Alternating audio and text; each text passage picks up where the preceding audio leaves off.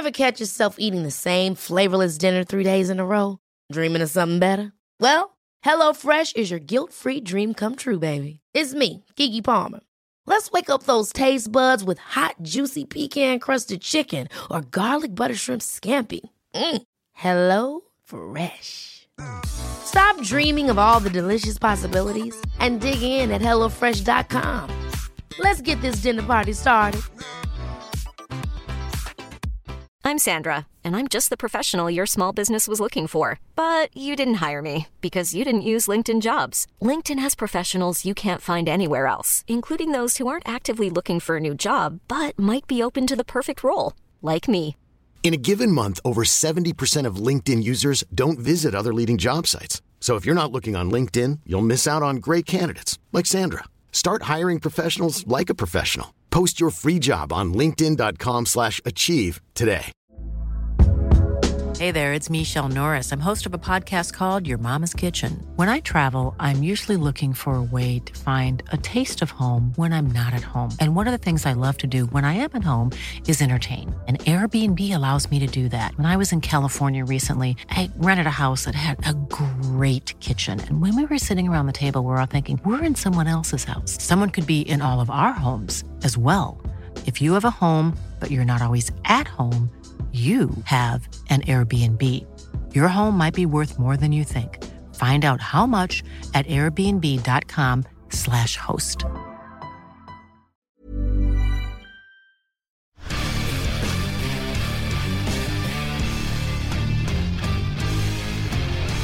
Petter Rasmus, Ja. hvor, hvor er vi nå?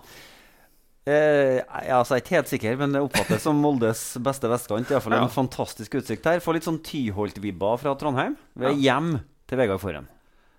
Tyholt, Moldes Tyholt, er det Nei, det er tydeligvis uh, Boråsveien, da. Men, eh, men nå, eh, nå driver vi i hvert fall og bygger på Nå vet ikke jeg hva vi skal kalle det, da, men uh, utsikter og beliggenheter skal bli enda bedre. Og, Juster et tak opp, ja. så vi må, vi må enda et tak opp, så da, da vet jeg ikke helt hva vi kan sammenligne oss med i Trondheim. Men uh, Når er du flytter? juli, håper jeg. Ja. Midten av juli. Midt i som i fotballferien, da. For det er det som er litt irriterende. Altså, det er lett for uh, Rosenborg-folk å liksom ikke like Molde, men det er råvanskelig å ikke like Molde, hvis du skjønner hva jeg mener, geografien. For det er vakkert her, rett og slett. Det er noe fjell, og du er noe glad i fjell. Ok, Yes. uh, Men uh, den første er i hvert fall ifølge byfisen Petter Rasmus den rødeste kluten for Rosenborg-supporterne i det her kongeriket. Vegard Forhen har tatt over etter Morten Berre. Åssen er det å ha det stempelet? Morten Berre, ja. Dæven. Nei, det, det trigger nå litt, det, da. Det er noe Jeg har havna i en situasjon at en trønder i Molde det har nå aldri vært populært. Eh, jeg har nå vært på trøndersida sjøl, og det var noen moldenserne. Det var noe det var, la, det var langt hår og Ja, strikk og det som var. Så eh, forholdet til moldensere, det har vel tatt seg opp for min sin del, men eh, Nei, det er, en sånn eh, liten rolle jeg trives med. Da. Alltid litt ekstra pirrende å komme til Lerkendal og, og få trønderne på besøk. Det, og så Sånn er det. Du, altså, Men nå syns jeg jo han har vært her så lenge at du snakker jo nesten moldenser òg. Ja, altså nå får jeg mye tyn. Jeg har vært hjemme nå og da. Det, jeg har noen kompiser som eh, irriterer seg ganske mye over det. Så jeg vet ikke, jeg har aldri trodd at jeg skulle eh, bli påvirka akkurat for det. Jeg husker Gashi. før- husker jeg snakka om at han drev, og plutselig så snakka han bokmål etter å ha vært trønder, eller kyrksæterøra Ja. i mange år, så jeg skjønte ingenting. Men nå er jeg på en måte vei å bli dratt over sjøl, så Men det er enklere å komme hjem, for da, da jeg Da tror jeg jeg snakker ganske klart, men eh, Så du legger om når du er på Kyrksæterøra? Ja, jeg tror det. Jeg tror det skjer litt automatisk, men eh, Så det, det er ikke helt bra. Det er ikke, men eh, Men Petter, det er jo 49 sider da med forinnlegg på rbkweb.no supportersted. Ja. 49 sider. Mm. Det, Nå har ikke det mange, vært rolig der siden 2017, da. Okay. Det skal sies. Men eh, det var bra kok da, ja. det er ikke mange enkeltspillere som har 49 sider på Rosenborg sitt forum. Nei, da. det er svært få. det må nå være positivt. Ikke det? Ja, Hvis all PR er god PR, så er det det. Men altså, nå er den rød klut. Ja. Den rødeste kluten. Mm. Men hvor fort hadde opinionen Vi skal snakke om 2017 etterpå. Men Ja. hvor fort hadde opinionen snudd dersom han hadde vært, blitt Rosenborg-spiller. Og Even Hovland han er ikke noen rødklut. Spilt i Molde. Ja, nei, altså, Er ikke trønder heller, da. Det her har vi snakka om mange ganger før, at fotballhukommelsen er jo noe av det rareste som fins i hele verden. Og hvis Vegard hadde kommet til Rosenborg og vært så god som Vegard kan være, så hadde det kommet til å gått over innen ganske kort tid. Det er Ja. ikke noe tvil om. Men det er jo en, gang, det er jo en del, viktig del av det å være supporter, det. Å ikke like spillerne på hatlaget. Og der har nå Vegard på en måte havna lengst opp og høyest fram på Molde. Det har det bare blitt sånn. Sånn at eh, Det hadde overraska meg mye om uh, det ikke hadde gått seg til på ganske kort tid hvis han hadde kommet til Lerkendal. Men vi skal sikkert tilbake dit. Jeg er ganske sikker på at det, den sjansen var i 2017. Så Ja. det, det er bra skrell kjenner jeg på meg hvis, det skulle, hvis den muligheten skulle dukke opp igjen. Ja, nå er sitter jo en med et halvt år her, da, så vi vet nå aldri. men, Der kom det! eh, ja. Nei da. Den andre, eh, det blir deg, Petter. Han, eh, du var jo ikke med da vi snakket om, eller da jeg snakka med Ole Selnes på lørdag. Eh, for da var du på en eller annen jakt. Ja. Det blir en annen podkast, igjen. igjen. Altså, du vet at sesongen starter om under to uker, eller? Ja. Ja. Det er viktig å lade opp. sant? Det er viktig å Forhen har en hviledag i dag. Det Ja. var min hviledag. Og det er viktig å liksom hvile seg litt i form òg. Kan ikke bare presse knalle hardt på hele tida. Da blir det overtenning og overtrening. ja. Da er det viktig å skjøte litt innimellom. Så du har ikke noe, du går ikke selv, eller du har ikke noe forsvarstale for at du var borte på Nei, eneste jeg har, er å dele ut skryt til deg over at du var flink som fikk det til alene. Du er jo egentlig en teknisk imbesil, men du landa det, og du landa på fotene, og det var bra. Så gratulerer med det. Takk for det. takk for det Uh, Den tredje, det er da meg sjøl. Jeg la jo ut i går på Twitter at vi skulle treffe Vegard Forhund. Og apropos rød klut. Dæken ta noen av innleggene jeg fikk der som svir godt på pumpefestet. Jeg er ikke ondsinna, altså, men det var sånn ja, Spør han åssen det var å spille for en hjemmefansen som 15, da, for eksempel. For det gjorde du ikke. Sant? Nei, de- de veit hvor de skal prøve å treffe folk hen, så Men eh, det har vært kjedelig uten dem som er melder, vet du. Ja, klart det. Ehm, så vil jeg få sagt at jeg var jo der da Forhund ble midtstopper da, i 2006. Ja, det er en historie som du kan bruke noen sekunder på det. forhold til Ja, vi kan ta det etterpå. Men, Ja. eh, og vi som var der i uh, Valhall i 2006, da Forhund som ja, var, ikke var det kjønnsmoden? Det var kanskje så vidt kjønnsmoden. Det var så vidt. Stoppa, tvang eh, Moa Abdelawa av banen etter 55 minutter. Uh, ja. Det var et potensial der, da. Så mm, For dem som lurte på dem som 15. Eh, vi skal snakke om, om Rosenborg, Petter. Uh, vi skal snakke om en midtbanespiller som har blitt sikla etter i, vinter. Vi skal snakke om 4-4-1-1, formasjonsskiftet altså. og Nye tatoveringer til Niklas Bentner. Vi skal selvfølgelig snakke om, om Vegard Pochettino, Brighton. Da han ble jaga med jerndrive av uh, en annen fotballspiller gjennom Kyrksæterøra sentrum. Og så har vi urpremiere på en ny spalte. Greier og greier. Men aller først 6. mars 2017. Det er to år siden. Da satt du på flyet til Marbella for å være med Rosenborg på treningsleir i Marbella. Riktig. Eh, før du har vært på ei trening, tror du rakk å snu omtrent før du gikk opp ut av flyplassen og så snudde. Og da var du borte fra Marbella igjen. Men den kvelden ble Rosenborg eh, ble Bentner signert, Petter, og da døde forhåndssaken elegant i media. Ja. Er det noe jeg skal ta frem et uh, klipp her, eller? Nei, vi skal spørre om en ting først. Ja. For nå er det gått to år. Hva skjedde? Ja, hva skjedde? Det gikk uh, fort i svingene. Eh, jeg hadde vel gått to-tre måneder og trent med Molde, Molde 2. Eh, For du hadde ikke klubb, sant? Nei, ingen klubb. Eh, hadde brukte Solbakken agent. Han hadde jobba Han jobba noe godt, han da, men eh, det var vanskelig å få rette tilbudet på bordet. Og da gikk jeg og var litt eh, Var tålmodig, men ble veldig fort utålmodig etter spesielt et par måneder uten kontrakter. så det, det blir for mye. Så da eh, Rosenborg var interessert. Eh, jeg var interessert. Jeg var, Molde hadde signert ny eh, midtstopper. Ja. En erstatter, så de, det var egentlig aldri aktuelt for dem å på en måte tilby meg noe den gangen. Eh, jeg hadde min mulighet der, men takka nei, for jeg ville prøve noen nye utfordringer. Og da blir det noen telefoner, og Kå- Kåre er veldig på. Uh, Snakka mye med han. Vi, vi hadde planer om å møtes. Og men det var først og fremst Nim som uh, tok seg av det meste av kontakten. Så uh, Litt sånn uh, merkelig situasjon, egentlig. For det var Det var vel Rosenborg hadde vel en treningskamp hadde de ikke i, i Malmö. Og da fikk jeg beskjed om å reise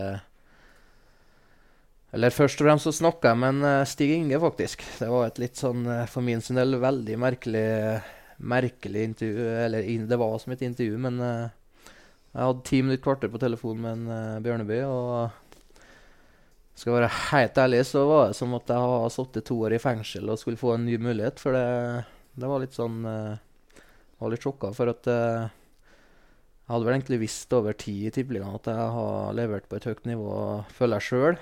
Uh, var gratis. Var inne på landslaget den tida. Eh, det var liksom ikke noe som uh, tyda på at jeg skulle bevise for han at jeg var god nok, eller at jeg ville nok til å bli Rosenborg-spiller. Så han var usikker på ja, om, om jeg var mett eller ikke. Det var det han ville finne ut av. Så det føltes litt sånn at jeg var I Rosenborg så var det sånn og sånn, og vi hadde ansvar. Uh, så det hørtes ut som jeg har vært gjennom mye og på en måte skulle Det var eneste aktuelle der var å få en litt sånn prøveperiode. da. Og da holdt på å miste jeg litt. Jeg var usikker på om jeg skulle gå for det, men jeg konkluderte vel med at eh, hvis det er litt sånn det skal være, så skal jeg i hvert fall dra dit og bli med og trene og vise at eh, For i, i mitt hode så var Jeg følte sjøl at eh, kanskje jeg var den lille brikken Rosenborg mangla på den tida i forhold til type midtstopper, da, sammen med Tore. Uh, Venstrefota som som uh, de mangla, for da, hvis jeg husker rett, så var vel Jørgen Jørgen Dratt. ikke dratt. Så det var ikke sånn? Eller var, skulle, skulle dra? Ja, Det var usikkerhet rundt Skjelvik. Han skulle spille back, Ja. spille stopper. Og så, Fikk beskjed om at han mest sannsynlig i hvert fall så de ville Og Kåre var veldig på meg. Han var ja, vi kan stoppe der. Ja, for at i den perioden her som han snakker om nå, Mm. så var jo vi forholdsvis bra på den ballen. Og vi snakka om her i podkasten flere ganger, og jeg var ganske soleklar på at Vegard Forhen skal ikke til Rosenborg. Utad så framsto det som at uh, Vegard hadde muligheten til å komme til Rosenborg, men at han da i siste øyeblikk hoppa av da det plutselig dukka opp en mulighet i England. Og så ble liksom det som ble sagt, den offentlige sannheten iallfall i Trondheim, ble at uh, OK, så han ville ikke til Rosenborg likevel, egentlig. Det var ikke uh, Altså, han var på vei, men så hoppa han av når han fikk sjansen i England. Men så dukka det opp en mulighet til oss til å se Rosenborg litt i kortene. Og det handla om rettssaken mellom Erik Hoftun og Kåre Ingebrigtsen og Rosenborg. Vi skal høre et lite klipp nå, fordi at ehm, underveis i vitnemålet til Kåre, uh, hvor han da prøver å uh, belyse at han faktisk ikke var øverste leder i Rosenborg, at det var andre som bestemte hva som skjedde i den klubben, så hadde advokaten en spørsmålsrunde med Kåre, hvor de gikk gjennom flere av de spillerne som da hadde kommet inn til klubben, og hva som hadde skjedd på spillelogistikksida. Og så spør advokaten om forhen, og da svarer Kåre Ingebrigtsen det her. Vegard Forhund. Vegard prøvde jeg å få i, eh, i lang, lang tid. Og eh, der kunne det heller ikke være så mye snakk om penger, for Vegard var gratis. Han hadde under seks måneder igjen av kontrakten sin. Eh, Så og jeg snakka med Vegard, og eh, ja, de var vel egentlig ganske enige. Eh, Men eh, jeg vet jo at eh, ja, Stig Inge var ikke spesielt eh, happy med Vegard, og det vet jeg vel at eh, Ivar og eh, ikke minst Rune Bratseth eh, var ikke noe fan av det. Så, så den overgangen gikk, gikk aldri en, Vi klarte å dra det så langt at han etter en god stund så fikk jeg, kunne han være med på treningsleir til Marbella. så vi kunne se på den der, da. Men da dro han jo til, dro han til England i stedet. Ja, tre stykker ønska ikke Vegard Forhen til Rosenborg. Stig Inge Bjørnby, Ivar Koteng og mannen som i veldig stor grad sto frem eh, gjennom rettssaken som en svært sentral brikke i det sportslige arbeidet til Rosenborg. Rune Bratseth, som da er altså styremedlem, men med da litt sånn ansvar inn mot det sportslige. Tre kall på den ene sida, Kåre Ingebrigtsen alene på den andre sida, tilsynelatende sammen med deg. Hvis du og Kåre hadde fått bestemt sjøl, hadde du nå vært Rosenborg-spiller? Det tror jeg nok. Eh, Kåre var veldig eh, ivrig. Han, han hadde, hadde klart for seg hvem han ville ha inn, og det, det, den følelsen fikk jeg. Og for meg, når eh, det aldri var aktuelt med noe her i Molde på den tida, så var det ganske naturlig, når det ikke kom noe annet på hånden, at Rosenborg var det eneste alternativet. Eh, det var, det var mye fram og tilbake, men eh, det meste tyda på at det var en, som sagt, det var en veldig rar prosess sånn sett. For at jeg, eh, som jeg var inne på, så måtte jeg på en måte som landslagsspiller gratis uh, vært god over tid. I mange år måtte jeg på et prøvespill i, i en klubb som kanskje på den tida var på lik linje med Molde på en, i hvert fall eh, toppnivået. Så det, det syns jeg var merkelig. Men uh, det var litt sånn OK, jeg skal i hvert fall dra dit og, og bevise for dem, da. For at jeg føler ikke jeg, jeg føler jeg har gjort nok og prestert godt nok på et høyt nivå til å i hvert fall vise at jeg har noe å bidra med eh, sjøl. Nå er ikke Stig Inge her til å kunne svare på direkte hvordan han ser på det, men du hører jo Kåre si at Stig Inge var ikke så happy med Vegard Forhen. Hvordan tenker du om den beskrivelsen? Nei, jeg kan forstå det når han sier det, for jeg hadde som sagt den samtalen. Men eh, Stig Inge syns den var, den var merkelig på mange måter. Det, jeg merka jo at han var skeptisk, og at eh, Og det inntrykket han hadde med, merka jo at det var litt sånn eh, labert, som vi sier. Så pff, i forhold til det, det sport, uh, fotballmessige og den biten der, så uh, føler jeg jo at jeg Jeg vet ikke helt hva han la mest vekt på, hva han var mest skeptisk til, men det var liksom det, den der at, at jeg ikke hadde sulten og at jeg var mett. Altså, da, da var litt sånn det gikk opp for meg at han kjenner ikke så mye til meg, for at, uh, jeg tror de, som kjenner meg best, de vet at uh, sulten og det å spille fotball, det, det kommer aldri til å gå bort. Det tror ikke jeg Men da er du på Du er på Marbella. ja. Men dukker da den Brighton-telefonen opp mens du er på Marbella? Ja, nå er det sånn at vi lander jo Jeg lander jo med Strabe og eh, dagen før eh, Rosenborg skal ned, Ja. så ned. Og så Altså Håkon Ja, Så jeg blir med der og jeg ja. kommer meg inn på hotellrommet og egentlig bare klar til å vente til resten av gjengen kommer. Eh, men så dukker det eh, som sagt opp en telefon fra NIM at Brighton, uh, Brighton er interessert. De eh, fikk vel en eh, ut med skade og har fått et bra tilbud. Og da, da var det sånn at eh, vi, vi ringer jo Kåre, prøver å ringe Kåre og Stig Inge og dem. og og liksom For at poenget var at eh, vi ville jo Har jeg fått det tilbudet som jeg ville ha i Rosenborg, så har jeg mest sannsynligvis tatt Rosenborg foran Brighton òg, for det var snakk om en eh, kontrakt til sommeren. Men eh, da ringer vi og sier det til Rosenborg, og så er det litt sånn at nå har, vi, nå har jeg et tilbud da, fra Brighton på bordet Mm. som jeg ikke kan si nei til hvis Rosenborg da ikke kan komme opp med et Rosenborg-tilbud, som jeg kalte det. Mm. Eh, for det, det det var snakk om, var at jeg skulle ha en prøveperiode på eh, et halvår og tjene eh, en eh, 80 000-90 000 i måneden. Og, og, og hvis jeg leverte første halvåret, så skulle vi begynne å diskutere Rosenborg-lønn.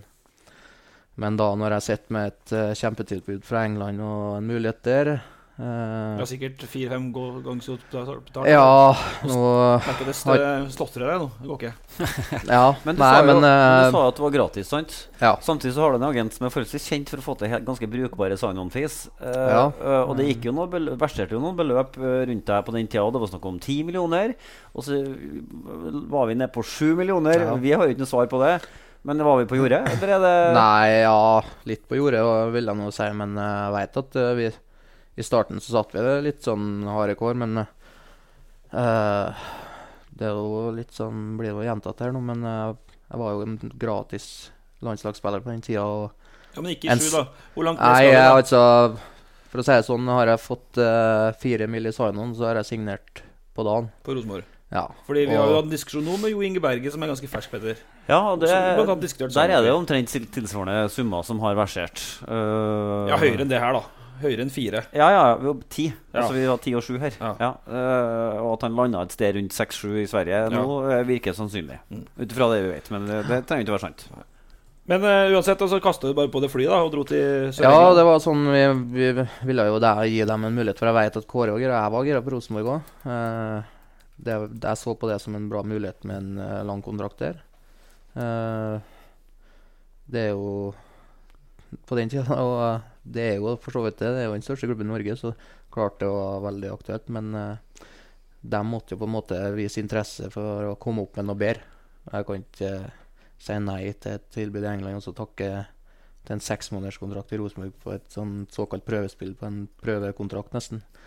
Så det var, det var ganske lett valg, og da Så Men det var da- litt sånn uh, Vi ga dem en fair mulighet til å komme opp med, og, og du snakker om summer og sign-on-fee. Liksom, jeg vet vi, vi la oss høyt, men uh, hva, hva er 6 mill. når de, de kjøper spillere for 15 mill., liksom? Så uh, jeg og det Nå var det hovedsakelig Jim som styrte mest av det, og han vet jo han vet hva folk normalt sett får i Rosenborg. Han har fullstendig kontroll på hva folk skal ha, hva folk normalt sett får. Og det er jo der han uh, la lista på meg òg. Eh, sånn er det jo. Det er jo litt sånn kynisme fra begge sider, og sånn eh, blir forhandlinger. Men, eh, men sånn som det ble der, med, med et sånn nesten Hva skal jeg si Et litt sånn småpinlig tilbud om at jeg skal dra dit for å på en sånn prøvekontrakt. Det, det var feil når du har et tilbud fra England liggende som er veldig bra. Og, da og det Brighton-tida åpner- over, da. Da Brighton-tida var over, så var det ikke noe Følte du at døra stengte for Rosenborg, da? Eller Da- var Rosenborg på banen igjen på sommeren der, eller?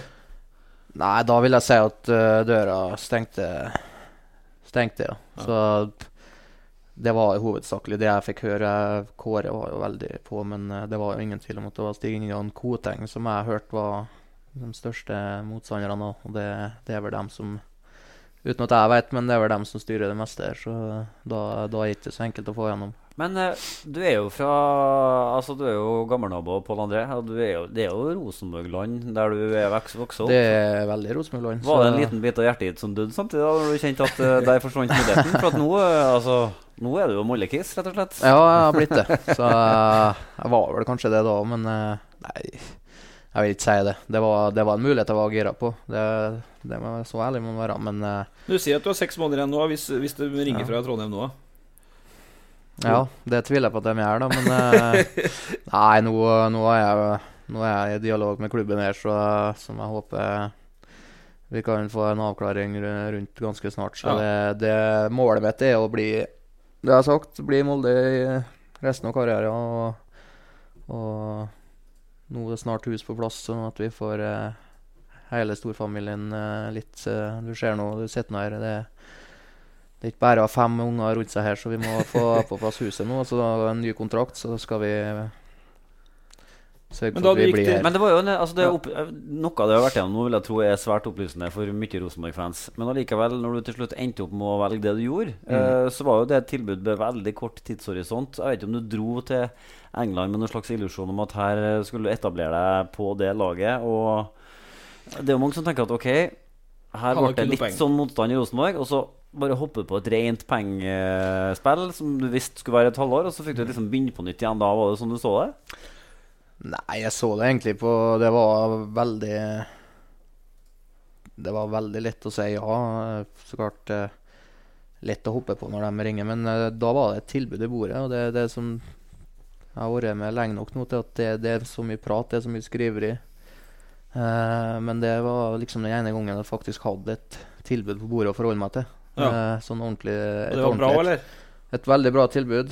eh, og Hvor mye av, mye av pengene i nyhuset som du kjøper her, som ligger Nei, det er det Hvor mange pund er det i det huset? Nei, det pund er det kanskje ikke så mye av, men eh, nå er det, nå er det kjerringa i huset som eh, skal betale ned det seg. Også, for nå har hun begynt å med, Nå har hun egen eh, bedrift og, og gjør det godt her, så nå, se, nå skal hun bli millionær. Og, så da er det hennes tur til å betale ned. Ja, Så du har pengene i madrassen, og hun skal betale på huset? Ja, jeg veit ikke helt hva det er blitt av alle mine, men uh, de er nå forhåpentligvis uh, brukt godt. Så Men nå skal vi straks gå videre. Bare ett et ting til slutt. Altså, du, du gikk til Molde i 2007. Eh, dette er jo lenge siden. Men uh, det er jo med rød klut og sånt. Det ble jo sånn. Men kunne du havna i Rosenborg den gangen allerede, så det, historien kunne vært helt annerledes her? Altså, det kunne vært to Kyrksæter eller Ja, jeg kunne vel det, egentlig. Jeg var litt uh, var noe veldig hjemmekjær hos da, vet den tida. Så, Ja. Men jeg hadde en uh, Ole Johan Helland kjenner til. Han uh, var en sånn pådriver der. Uh, Han er da til Pål, for dem som på- ikke vite om det. Ja. ja. Sånn Pål eh, var i Rosenborg, og jeg husker en, eh, Ole Johan har snakka med teamet i Rosenborg om at de måtte pushe litt på meg, for da, da hadde jeg mulighet til å dra dit uh, hovedsakelig på uh, Rosenborg 2. Det var, men det var jo veldig Hvis jeg husker rett, så var det jo et eh, helt sjukt juniorlag de hadde på den tida. Ja. Jeg husker vi, vi spilte jo mot dem eh, enkelte ganger, og det Eh, så det var, det var interessant, men det var egentlig aldri aktuelt. For jeg hadde vel et halvår igjen på skolen og var hjemmekjær, så jeg var litt sånn eh, skeptisk. Men ja. for han, han, jeg husker han drev og lokka meg med turer til Gran Canaria med Rosenborg 2, og det var liksom ikke det som eh, Det slo ikke helt gjennom. dette er for den som ikke vet det. Vegard er født i 88, så dette er jo i Siljan-tida. Det laget vant vel også junior-NM. Ja, jeg husker Magner. Jeg har sagt det faktisk flere år etterpå her, at har det vært juniorlaget nå, siste fem åra, så er det mange som har spilt A-lagsfotball av dem på Ja. Rosenborg òg. Men det var, det var en tid det var vanskeligere å slå gjennom. Det var litt med det, og jeg så jo Rosenborg spesielt, syns jeg, hvis du ser bort fra Per og Tetti, så var det veldig vanskelig å ta det steget fra junior opp til A-laget, for det var jo en del rutine og mye kvalitetsspillere der. Og det husker jeg det var jo mange jeg likte på Rosenborg 2 som jeg tenkte liksom skulle opp der. Som, eh, skal se om du husker noen, men jeg husker i hvert fall en eh, De hadde vel en midtstopper, Mathisen, og så hadde de en Martin Lund som jeg likte veldig godt. Så det var liksom Som jeg tenker er mye bedre enn enkelte av juniorene som kommer opp den dagen i dag Ja. av situasjonen med økonomi og alt sier- det i norsk fotball. Så det, det ikke- var litt med det at jeg så at det var litt eh, Det var en lang vei å gå, da. Så Så skal jeg ikke dvele med det, men Molde var vel da i, Da dere slo ut Molde i cupen i 07, så var vel Molde Om det ikke var i bånn i Eliteserien, så var de vel i første divisjon nå. I hvert fall helt sånn opp og ned. Så Ja, det, var, altså, det steget opp på A-laget var kanskje kortere. Men uh, Petter Rasmus. Mm. Iver Fossum. Kunne tenkt deg sett Nå fikk du ikke forhånd, da. Og Han ønska du ikke å se heller da, i 2017 den gangen. Det, hører jo med til historien. Kanskje annerledes i dag, da. Ja, hvis du hadde spurt meg nå, så tror jeg svaret hadde blitt annerledes. Ja. Men i 2017 så sto jeg på det, og det Ja. Greit. Men Iver Fossum, da. Kunne tenkt deg sett han i Rosenborg, da? ja. Ja. Fordi han eh, har jo ni kamper i Bundesliga. Det hadde vært artig om han hadde ikke henta en spiller fra nivå 3 i Tyskland, f.eks. Prøvd noe annet. Er, Et par nivå høyere opp hadde vært her er Bundesliga, da. Ja. Uh, Iver Fossum, Rosenborg har vært på den ballen før. Uh, nå har de vært på den ballen i vinter òg, vet vi. Ja. Men uh, han har jo spilt ni matcher for Hanoffer, Fossum. Han har vært en del på landslaget, har han ikke det, Vegard? Ja, Siste har tida? vært siste tida. Når jeg var med sist nå, så var han veldig positiv og frisk, altså. Tror jeg fikk spilletid og kom inn nå. Eh, men vi, vi, vi har vel ikke inntrykk av at det har kommet noe formelt bud, men det har vært en tydelig kontakt mellom Rosenborg og Fossum i vinter. Ja, du driver og drypper litt news, du nå? Ja, Ja. Det var det jeg skulle prøve på. Rosenborg var ute etter Iver Fossum i vinter, Ja, men lykkes ikke. nei. Fordi bl.a. Iver Fossum fikk ny trener i Tyskland, som Ville kom prøve med nytt. positive signaler, Ja. og det gjorde at Iver ville bli værende i Tyskland. Ja, Det var egentlig det jeg skulle prøve å si med mange ord. Du sa det bra, det. Men, eh, Jeg tror det hadde vært eh, fint, ja. ja. Mm. Eh, Spesielt nå når Trondsen igjen er på utredning i Oslo, man jobber tydeligvis hardt med å finne løsninger på problemene hans. ja. Har ikke spilt for Rosenborg i vinter, og er åpenbart øh, Jeg vet ikke om det er blindvei, men iallfall et stykke unna å starte serieåpninga for Rosenborg. Og det er ikke noe godt nytt, for at øh, Hornland sier det jo til oss i dag òg. Han sliter med at øh, han mangler de sentrale spillerne sine. Det er jo flere òg, men spesielt på midten så er jeg etter Tronsen stort, og der kunne Iver Fossum ha avlasta i veldig stor grad. Får se om det kan se noe til sommeren. Fordi det er som jeg sier, vi, jeg tror vi snakka mye om Fossum i fjor på en tid her òg. Så at Rosenborg har vært på den ballen tidligere, ja. Ja. Men det, det men da var er ett da han må klippe seg og kutte ut hårbåndet. så må han flytte til Molde. Ellers får han flytte til Molde. Ja, det, vi, vi kan ta den, vi, altså. Vi kan ta han. Med hårbånd og langt hår. Eh, så får vi nå se, da. eh, Men, eh, men det kom aldri slik at uh, han er i Trondheim, i hvert fall eh, Fossum, nå heller. Uh, ellers er det slik at uh, de leter jo etter, etter sidebekk, og kanskje òg en midtbanegubbe. men det er fortsatt sånn, slik jeg forstår det, da, at det her kan vente til sommeren. Fordi og det er jo greit at signalet er at vi kan ikke kjøpe stallfyll. Det må, sånn som nå har Michael Tørstvedt Johnsen fått spilt masse. Ja. Det er sånne som han som må få sjansen til å være de gutta rett bak elveren. Uh, og så skal vi kjøpe en spiller, nå, så må det RBK-materiale. Er, er beskjeden. Og så får du og alle diskutere hva som er RBK-materialet i 2019, da. Men, men en god, han må være god nok, da. Så derfor kan det drøye til sommeren. Og så er det fortsatt aktuelt at flere kan gå ut. Besim Serbesic er jo i Kyland. Han kan lånes ut. Det Jeg tror kanskje han skjønte, ganske lite av at de henta Valsvik, f.eks. Ja. Så jeg skjønner at han har litt dårlig feeling på trening om dagene. Spesielt når man har deler delt opp i to lag, og så står han og hepper med juniorene bak ene målet. Liksom. Da er du ikke Ikke spesielt nære. Du føler ikke deg brennheit da. Nei. Og Tromsø har jo vært og lukta litt, men ikke i det siste. slik jeg har forstått. Der har vært, eh, men eh, han og Denic tror jeg begge to er i kategorien kan gjerne lånes ut akkurat nå. Det er jo spillere som vi har snakka om tidligere i poden òg. Hvorfor henter man unge utlendinger for å ta opp plasser på benken når man kunne ha fylt opp med unge lokale spillere? Og det kan jo hende at man har fått inn en trener som ser litt annerledes på det enn før. Det vil nå vise seg, rett og slett. for Og Signalet er jo eh, at Tørseth Johnsen kommer inn nå tidlig i alle kamper, men eh, før disse her. Hvis det er sånn som jeg sa, nå, nå kom jeg på en ting. Altså, det står jo i kontrakten til Horneland at han er øverste leder. Altså, Ja. Nå har de jo skrevet det inn i kontrakten bare for å få hamra det i stein. Ja. Og hvis det er sånn at han kommer det, Nå legger jeg ord i munnen på han her, da, men hvis det skulle være sånn at han er litt mer opptatt av uh, norske talenter enn utenlandske, så kan det jo bli interessant dynamikk på brakka. For helt beviselig har jo Stig Inge Bjørneby tenkt litt annerledes rundt det de tre siste årene. Så det kan jo bli spennende. Ja, vi får nå se åssen det blir framover. Han prøvde, det var jo en sak med Vegard Forhen i 2017, men han var jo ikke noe ungt talent. Uh, ifølge Bjørneby Det var han min beste alder, da, i minste. ifølge Det er det Bjørneby var han godt over De Du sier at det de beste stopperne er litt, kommer litt senere etter late bloomers. Ja, du 28 til ser nå 32. det. Ja. Tore er vel det prakteksempel, er han ikke det? ja, han er i bra form, Ja, Tore. absolutt. Absolutt. Ja. Eh, men det var det Det skulle du spørre om. Du satte jo bilen på tur hit og sa hvis foran hadde havna i Rosenborg i 2017, hvem hadde vært Nei, nå. Hvis han hadde vært i Rosenborg nå, hvem hadde vært midtstopperparet til Rosenborg nå? Ja. Nei, det, det er nå han Tore, det. Så vel det sist, gjorde du ikke det? ja. Men han andre er på landslaget, det er ikke du? Nei, jeg er ikke det. Det, det er et lite nåløye å komme seg inn der òg, så det Oi, traff du noe Det må, der nå? det må til at Lagerbäck ikke har peiling. i da. Ja, nei, altså, jeg skulle jo gjerne vært med, men eh, det er noe Det er noe der eh, du, du må liksom inn i varmen, og så må du sørge for å holde deg der. Og nå eh, var jeg jo inne i en Det var kanskje ikke sist samling, men et par samlinger siden. Og mye positive tilbakemeldinger, og jeg tror jeg fikk vist meg fra det jeg kan bidra med. Så må jeg på en måte være litt tålmodig i forhold til Du må vente litt, merker men en uh, Lagerbäck, så må du vente på sjansen din eh, på Så han har bestemt seg for et par, så står han Ja, du ser liksom han har sine fire, og så Så klart, det, det eneste som hjelper, er å være ordentlig god over tid. Ja. Så gradvis. Det, det er ikke for seint. Du ser noe. Som jeg sa, jeg syns Tore er nummer én, da. Sånn bortsett fra meg sjøl, altså. Men eh, Ja, for, hvis. Hvis, du, hvis du ser på landslaget nå, så er liksom Tore klink for meg til å starte. Ja. For han er den som på en måte Tore Igersen, har du godt av å høre det her? Ja, han er så gammel at Ja, det tåler han. Ja, ja, det tåler han. Nei, men du mener han er den beste stopperen i ja, norsk men, eh, fotball? Ja, det vil jeg. I Norge? Ja, altså Hvis du ser bort fra Deg. mine Ja, ja. tanker om meg sjøl, så Ja. er han det. Men, men, Men, eh, at vi har vært et godt stopperpar, det tror jeg ingen tvil om. Nei. Fordi, og så kan du si at øh, han snakker opp seg sjøl, for han har jo 33 landskamper, Petter. 33 er ikke så verst, det. Ja da. Man har gullklokka, han andre vi snakka så vidt om òg. Ja. Jo, han har det. Ja. Det var, det var en runde med tull med klokka der, med han og Reginussen krangla om å få gullklokka. Ja, for det sto feil navn bakom. Og, ja, ja. Tore Reginussen går ut med gullklokka med Even Hovland inngravert, er ikke det? Omtrent. Ja, det var ikke helt sånn, men. Men, eh, men tilbake til klubbfotballen, Vegard. For eh, vi skal jo snakke om eh, 4-4-1-1. Og nå fikk du jo oppleve Rosenborg på nært hold på mandag på søndagen i Abrahallen. Åssen var, hvordan var det å spille mot Rosenborg igjen?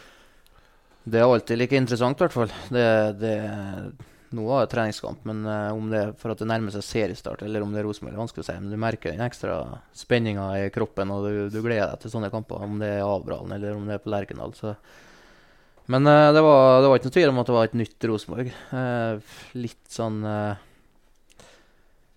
Uh, Nå var det sånn at jeg følte at vi hadde god kontroll på kampen og vant fortjent. Uh, så, men uh, så klart, jeg ser jo at Rosenborg mangler sentrale spillere. De, de har helt sikkert et, de har nå et nytt system som de prøver å, å få jaga inn inn mot seriestart. Så det er litt vanskelig å bli helt klok på. For jeg, sånn fra mitt ståsted så virker det veldig uklart i forhold til at uh, alle drar uh, samme retning. Så uh, litt rart å se, som jeg sa, var inne på litt før, her, at, at de bruker tid og sender en André ut på 30 meter for å slå en langball uh, opp André Hansen snakka med sant? Andre Hansen. Så jeg tror, hvis jeg husker rett, så satte de vel ikke i gang en femmeter kort én gang. Og det, det er noe nytt, så det er litt uvant. Beste laget De ser på seg sjøl som største klubben, beste laget i, i Norge. Og så er du ikke villig til å spille litt fotball engang. Det, det syns jeg er merkelig. Så det var litt uh, nytt og rart Rosenborg. Mye, mye langballer, mye mye direkte, og da er det en del spillere, sånn som Pål eh, plutselig har blitt et oppspillspunkt. Det, det er for meg litt merkelig, men eh, for det, det er kanskje dårligste hovedspilleren jeg vet om. Så eh, det, det er ikke okay. alt, han skal Og så ser Mark Jensen driver og ser opp i lufta etter baller, så det, det For min sin del skal de fortsette med 4-4-1-1, for det, det tror jeg de skal få slite med. Fordi, fordi, og så hører du med, som du sier, da, eh, til den kampen vi så det jo vi òg på Nå var ikke jeg på jobb, men vi så det på TV.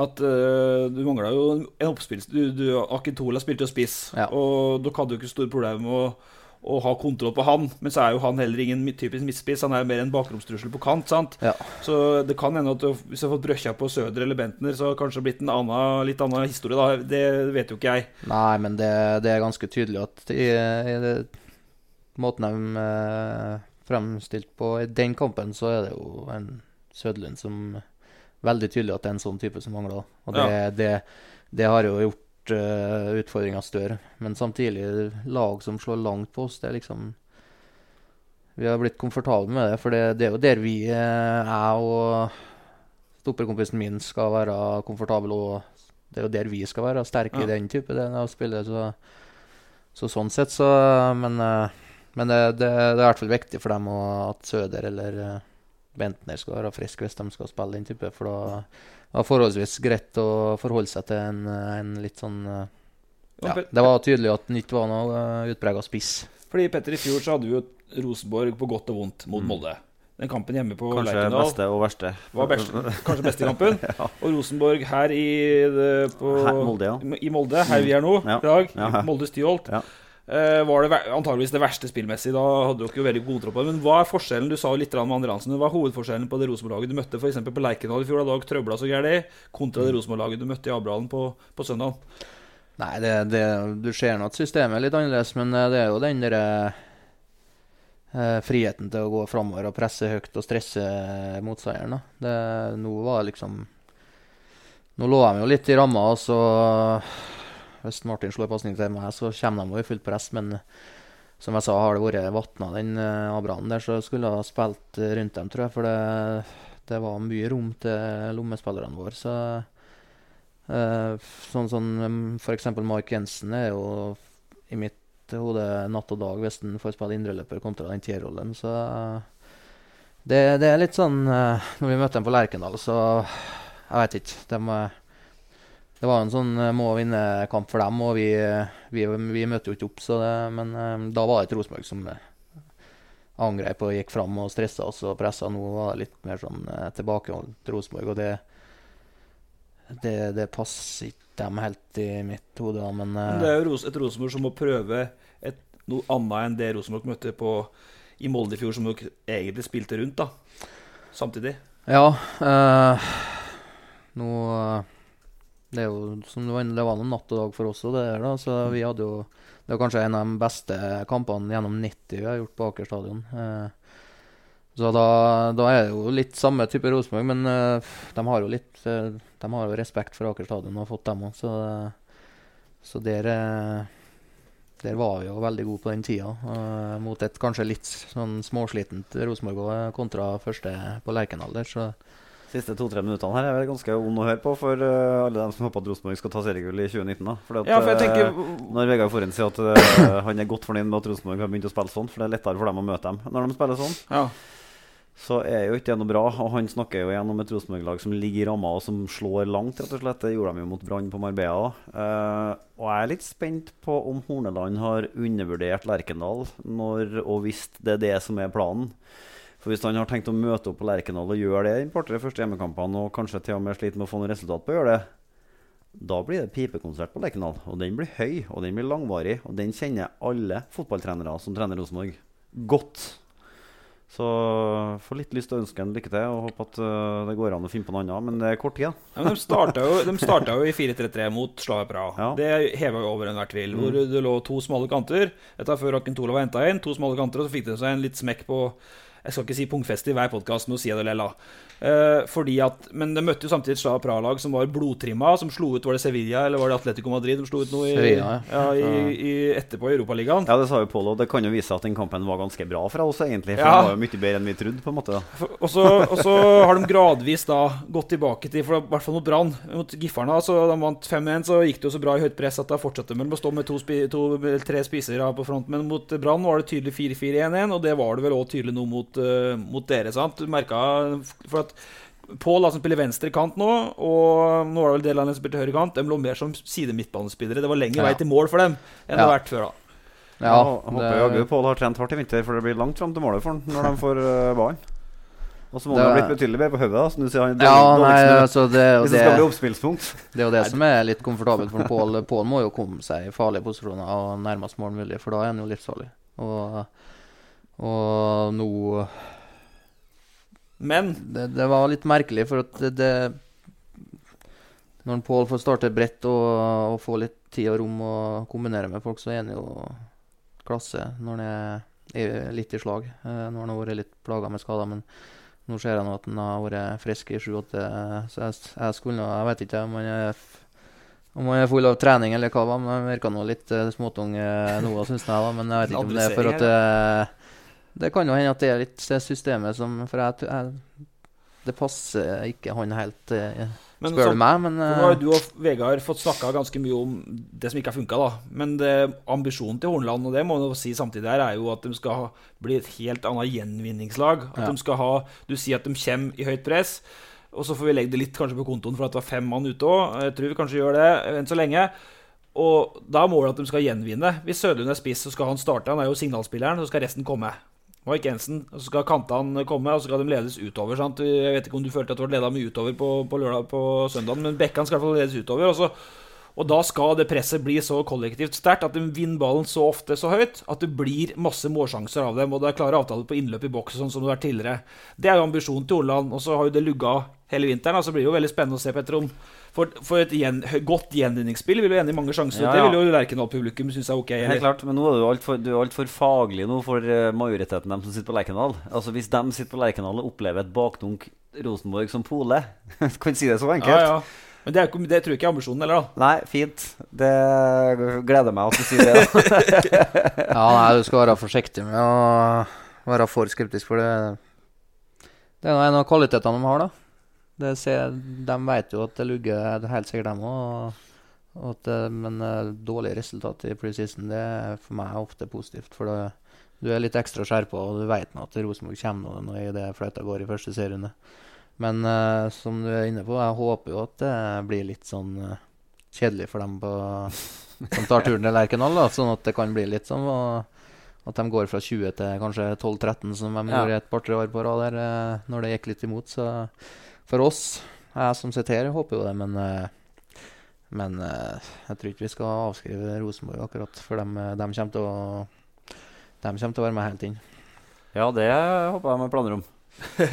Så et siste vi skal ta før vi går videre, for du er jo, du er jo Se og Hør-journalisten her, så du skal snakke om Bentners tatoveringer straks. Men, men det er jo et poeng i den 4-4-1-1. Uh, uh, hvem skal ligge hvor? Uh, for hvis Sørlund være spiss som det presspilleren, Ja. eh, så bør kanskje da Bentner den som ligger bak deg i T-rollen for å ta ut den sentrale midtbanespilleren til motstanderen. Fordi at han trøbler litt i presspillet, men er veldig kreativ med ball. Eller Gjermund Aasen, kanskje, som da har vært henta fra Tromsø som en poengspiller som du vil se i den T-rollen som nå ligger som en av de to bak, Petter. Ja, igjen skal jeg, for, skal jeg være forsiktig med å være for tungt fotballfaglig på det, men jeg lurer litt på hvorfor Mark Kenton spiller tier. Ja. For at øh, jeg syns han jobber med å produsere målpoeng for Rosenborg. i hvert fall Det gjorde han i Som han sjøl var fornøyd med seks mål i fjor. Eh, så er det liksom eh, Og han sa jo sjøl at han skal ikke være noe typisk Messi. Nei, det, det stemmer, det, på en måte. Men eh, jeg lurer litt på hvorfor eh, de ikke kan bytte de toene. Det virker liksom så eh, åpenbart for Ja. meg, da. Men nå er jeg bare en, eh, en som kjøper billett til sirkus og vil bli underholdt. Der skal jeg slå inn, vet du, for at jeg, det har jeg sagt i mange år nå. At uh, det er akkurat samme problemet når Jørgen Skjelvik på venstrekant. Det er at han er så mye bedre når han får komme bakfra med, i banen med ball og springe framover. Og det er akkurat samme Mark Hensen. Hvis han får uh, spille foran seg, så er han god og kan komme bakfra på de dype løpene. Men når han er i den tidligere-rollen, så blir han ofte feilvendt. Og jeg, jeg ser så mye fotball, og jeg syns han er en klassespiller. Men eh, men uh, han kommer ikke til sin rett i, uh, hvis han ikke får dra litt ut i indreløperrollen eller ned og hente ball og så gjøre noe. Så for oss så er det nå bare positivt så lenge, men, eh, men så du sitter egentlig bare og sitter helt rolig i ja, båten. Ja, Men jeg, jeg tror jeg Jeg har nå Når vi nå er han inne på Gjermund her, da. Jeg har snakka med Gjermund, jeg ville gjerne ha han til Molde, så Ja. han, er, han er jo en klassespiller. Men så du òg var på det greiene her. Altså, Ja. Løkberg var på, og Pål var på, og du var på. så, eh, han har jeg meldt at han har kommet til å være god for oss. Så jeg, jeg sier det nå, det kan jeg si nå. Han har kommet til å være årets spiller i Tippeligaen for oss, men for Rosenborg så er jeg skeptisk. For det, det kommer til å gå inn og ut av laget, og han kommer til å spille eh, sentral, kant, høyre-venstre. Og til oss så har han vel kanskje vært mer tiltenkt eh, Ja, Eirik Hestad erstatter. Kanskje vanskelig å si hvis Ulland Nå kommer Ulland Andersen, da. Som var I'm Sandra, and I'm just the professional your small business was looking for. But you didn't hire me because you didn't use LinkedIn jobs. LinkedIn has professionals you can't find anywhere else, including those who aren't actively looking for a new job but might be open to the perfect role, like me. In a given month, over 70% of LinkedIn users don't visit other leading job sites. So if you're not looking on LinkedIn, you'll miss out on great candidates like Sandra. Start hiring professionals like a professional. Post your free job on linkedin.com/achieve today. Ever catch yourself eating the same flavorless dinner three days in a row? Dreaming of something better? Well, HelloFresh is your guilt-free dream come true, baby. It's me, Kiki Palmer. Let's wake up those taste buds with hot, juicy pecan-crusted chicken or garlic butter shrimp scampi. Mm. Hello Fresh. Stop dreaming of all the delicious possibilities and dig in at HelloFresh.com. Let's get this dinner party started. Hey there, it's Michelle Norris. I'm host of a podcast called Your Mama's Kitchen. When I travel, I'm usually looking for a way to find a taste of home when I'm not at home. And one of the things I love to do when I am at home is entertain. And Airbnb allows me to do that. When I was in California recently, I rented a house that had a great kitchen. And when we were sitting around the table, we we're all thinking, we're in someone else's house. Someone could be in all of our homes as well. If you have a home, but you're not always at home, you have an Airbnb. Your home might be worth more than you think. Find out how much at airbnb.com/slash host. Wow. Nice. Yeah. What you're hearing are the sounds of people everywhere putting on Bombas socks, underwear, and t-shirts made from absurdly soft materials that feel like plush clouds. Yeah, that plush. And the best part? For every item you purchase, Bombas donates another to someone facing homelessness. Bombas. Big comfort for everyone. Go to bombas.com slash ACAST and use code ACAST for 20% off your first purchase. That's bombas.com slash ACAST. Code ACAST. eh, for oss er klassesignering når det ikke gikk i orden, i hvert fall. Eh, nå er det mulig at de har vært villige til å hente begge uten at jeg vet noe om det, men eh, Men hvis Gjermund skal være god i Rosenborg, så må han spille venstre innoverkant. Venstre innoverkant. Men det eh, kommer han ikke til å Ulland Andersen, spennende navn for øvrig. Eh, ble jo linka sterkt til Rosenborg tidligvis i fjor òg. Fikk jo inntrykk av at det var totaluaktuelt å hente han til Rosenborg. Men det er spennende å se hvor god han blir for Molde. For eh, igjen, det handler jo om hvor Rosenborg først og fremst leter etter spillere. Ja.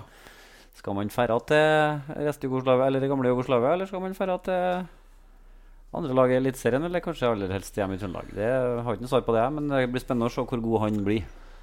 Alt har jo en pris, og da vi må diskutere det. Ja, ja. Eh, jeg vet ikke hvor dyr Ulian Andersen var kontra Denic, f.eks. Nei, nei, nei. Eh, Åssen er det å spille mot Niklas Bentner? Du har prøvd noen gang nå? Ja. Jeg er god, sp god spiller. Vang- Vangberg mente at den lukta godt, også i andre gang. jeg gjør det. Ja. Simen Vangberg er Tromsø, Ja. Faen, det var godt svar, da. ja. Nei, altså det, det, det er litt vanskelig, da. For det, det er veldig komfortabelt i 89 minutter, og så er det jævlig skal jeg si, ukomfortabelt i de tre minutter, og så har han skåra to. ja. Husker du den gålen han Så- hadde i Molde i 20... Det husker jeg veldig godt. 18? Og det er liksom Det, det var for 2017? eh, Ja, var kanskje det. Men, eh, men det, det er for meg Det er han som kunne ha gjort det. Ja. Og det, det er noe Det sier jo mye om kvalitetene hans. For det er for meg Det var en klasseskåring. Så klart det var det var det en feil å keepe en eh, debutant eh, Ranmark eh, som eh, dårlig utspill og så litt sånn, men det, den avslutninga er jo topp klasse på, så det Men samtidig, det, det er jo litt, han er jo typen som kan gjøre det litt vanskelig å spille sammen med òg, men så er det viktig å Når han er på, så er han jo Det er jo ikke noe tvil om ferdigheter eller noe, men Men hva det gjør med et Rosenborg-lag som skal gå, gå i press og et sjokkpress, som jeg kaller det, så vet jeg, det, er vanskelig å Hvor, hvor skal du finne plass til den? Men uh, han har i hvert fall fått uh, gjort noe i vinter ved siden av å spille mot Brann og komme tilbake fra Danmark. For han har vel de tatoveringene på låret. Er det en blodfersk? eller ikke Nei, jeg, jeg, jeg håper ikke du skal si at Du, de er nye. snakka masse om de Ja, tatoveringene på bilen til Men Molde. det var bare for at jeg spurte han om det på Marbella. Okay. Eh, det var en sånn setting hvor vi kunne snakke om alt mulig rart. Snakka om jakt og om eh, guttungen og om eh, kunst. Ja. Og så da til slutt om lårene hans. Ja. For Han sa at han har, jo, han har samla på kunst siden han ble profesjonell fotballspiller. Han har jo flere leiligheter rundt om i verden, og de er fulle av kunst. Og favorittkunstneren hans heter, heter Kaas. Ja. Altså KAWS heter egentlig Brian Donnelly, amerikaner. Og han lager sånne figurer uh, hvor signaturen er at de har ikke øyne, de har bare sånne kryss som øyne. Ja. Og han jobba for Disney tidlig i karrieren sin, han Kaas. Så det er ofte er Disney-figurer med sånne kryss for øynene. Og det er akkurat det eh, ja, det er Mikke Mus og Minimus, Ja, og så er det good and the bad, for det er en som viser finger, og andre som er uh, søtnos. Riktig. Det tar du forskjell på. Jeg, Yes, ja, Er det Kaas som har tegna dem, da? Som har tatovert dem? Nei, nei, nei, nei, hvis det hadde vært det, så hadde de vært verdt flere hundre tusen kroner begge lårene hans. Menten, da. Det hadde vært noen hundretusener fra Jeg før. glemte akkurat det. Så nå vet du det. Du spør podkasten neste gang Ja. du ser lårene til Bentner og lurer på hva i all verden er de svære tatoveringene, så er det kunstneren Kaas Så fikk et lite kunstkurs i dag òg. Ja, han har i hvert fall eh, Han han trener seg å dra opp shortsen litt òg, jeg har sett det siste på trening og sånt. Jeg mener at han ønska at de skulle bli litt brune. Han var veldig opptatt av bruning i Syden. ass. Føltes sånn. Og så hadde vi en annen diskusjon i bilen. Vi har, sittet, vi har jo sittet i bil i fire timer i dag, Petter, og vi har blitt ordentlig godt kjent. Det var kanskje på tide. Finne ut at vi kanskje ikke liker hverandre så godt likevel. Da var det Nei, det trøbbel på veien, altså. Det var god stemning. Det ble helt silent eh, på bilen tilbake. Men eh, så har vi vært uenige, fordi vi har diskutert Vega Forhund mye, da. Eh, og du mener kanskje at den ikke fikk ut, har fått ut potensialet sitt helt, mens jeg har vært litt uenig. Ja, det handler mest om Altså Sett sånn i ettertid, da om de klubbvalgene. Altså nå, Det er jo lett å harselere over at han har dratt til England to ganger og ikke spilt. Uh, og da er det jo lett å tenke at uh, så god som han har vært på sitt aller beste, så burde han jo ha fått vist fram det i større grad. I over lengre perioder, i kanskje litt bedre klubber enn han har vært i. Nå er liksom den lengste, beste sammenhengende perioden kommer nok sannsynlig Altså Det er jo Molde. Det, det, det føles som at det er litt sånn Bortkastet. sk- en skusla bort mulighet til å kunne vise seg frem på en enda større arena over tid. Det er det jeg mener med det. Ja. Mens jeg da mener at eh, For nå skal han få svare sjøl, slutter da. Eh, at, eh, for jeg, som sagt, tilbake til det, det, det året jeg spilte med han, så han har jo alltid vært veldig god. Ja. Eh, sånn som da han spilte i Luve da Moa Moa ble solgt til Vålerenga den sommeren. Dette var i andredivisjon med Kiel Emne i 06. Han var med å slå ut både Molde og cupen 07, og så dro han jo til Molde den sommeren. Men, men det var liksom ekstremt tent på trening. Jeg, husker det jo bedre enn deg, for at du har spilt med så mange folk. Men eh, vi krangla utrolig mye på fire mot fire-spill. Jeg helt helt sånn blodtenning der. Men etter, eller utafor trening så sånn mellomivrig, fikk jeg inntrykk av. Så vi var litt usikre på om han i hele tatt kom til å orke å ta steget noe mer enn til tredje divisjon, andre divisjon og spille der, og så kose seg med kompisene sine og ha det bare bra. Ja. Så når han kom til Molde og, og slo gjennom og ble årets spiller i mitt årets forsvarsspiller i 2012 og så 15 og så greier, greier så tenkte jeg at dæven, han har jo kommet, vei, eller kommet et stykke på vei tross alt, da. Hva er fasiten der? Ja, nei Du var nå inne på det. da. Jeg så det på meg sjøl som uh, hjemmekjær og Kelemne andredivisjon. Det var jo gull verdt på den tida der. Så jeg tror det var vanskelig å sette deg i den situasjonen at du faktisk er mm, mye nærmere kvalitetsmessig tippeligaen, som var liksom det store da, enn du tror, da. For det kan bli oppdaga på Kyrksæterøra, liksom. Det det, det skjer jo ikke uansett, så holdninga mi var jo at jeg Men jeg elska jo fotball. Jeg, jeg vet ikke, jeg hadde vel noen timer hver dag. Vi var jo Samles jo på fridagene, og vi, vi sto nå Du var vel på kjøretur til Hemne, men eh, vi sto nå og skrev på målet to timer før økta. og og hadde eh, egentrening nesten to timer før vi hadde fire mot fire, som du sier. Så det har vært Det, det er nå livet til en fotballspiller. Det er artig, artig vei, så uh, det, det snur fort. Jeg ble nå egentlig Det var jo godt gjort at jeg havna i Molde, for jeg ble jo lurt eh, i den prosessen òg. Så, så, så hjemmekjær var jeg. Det var når uh, daglig leder uh,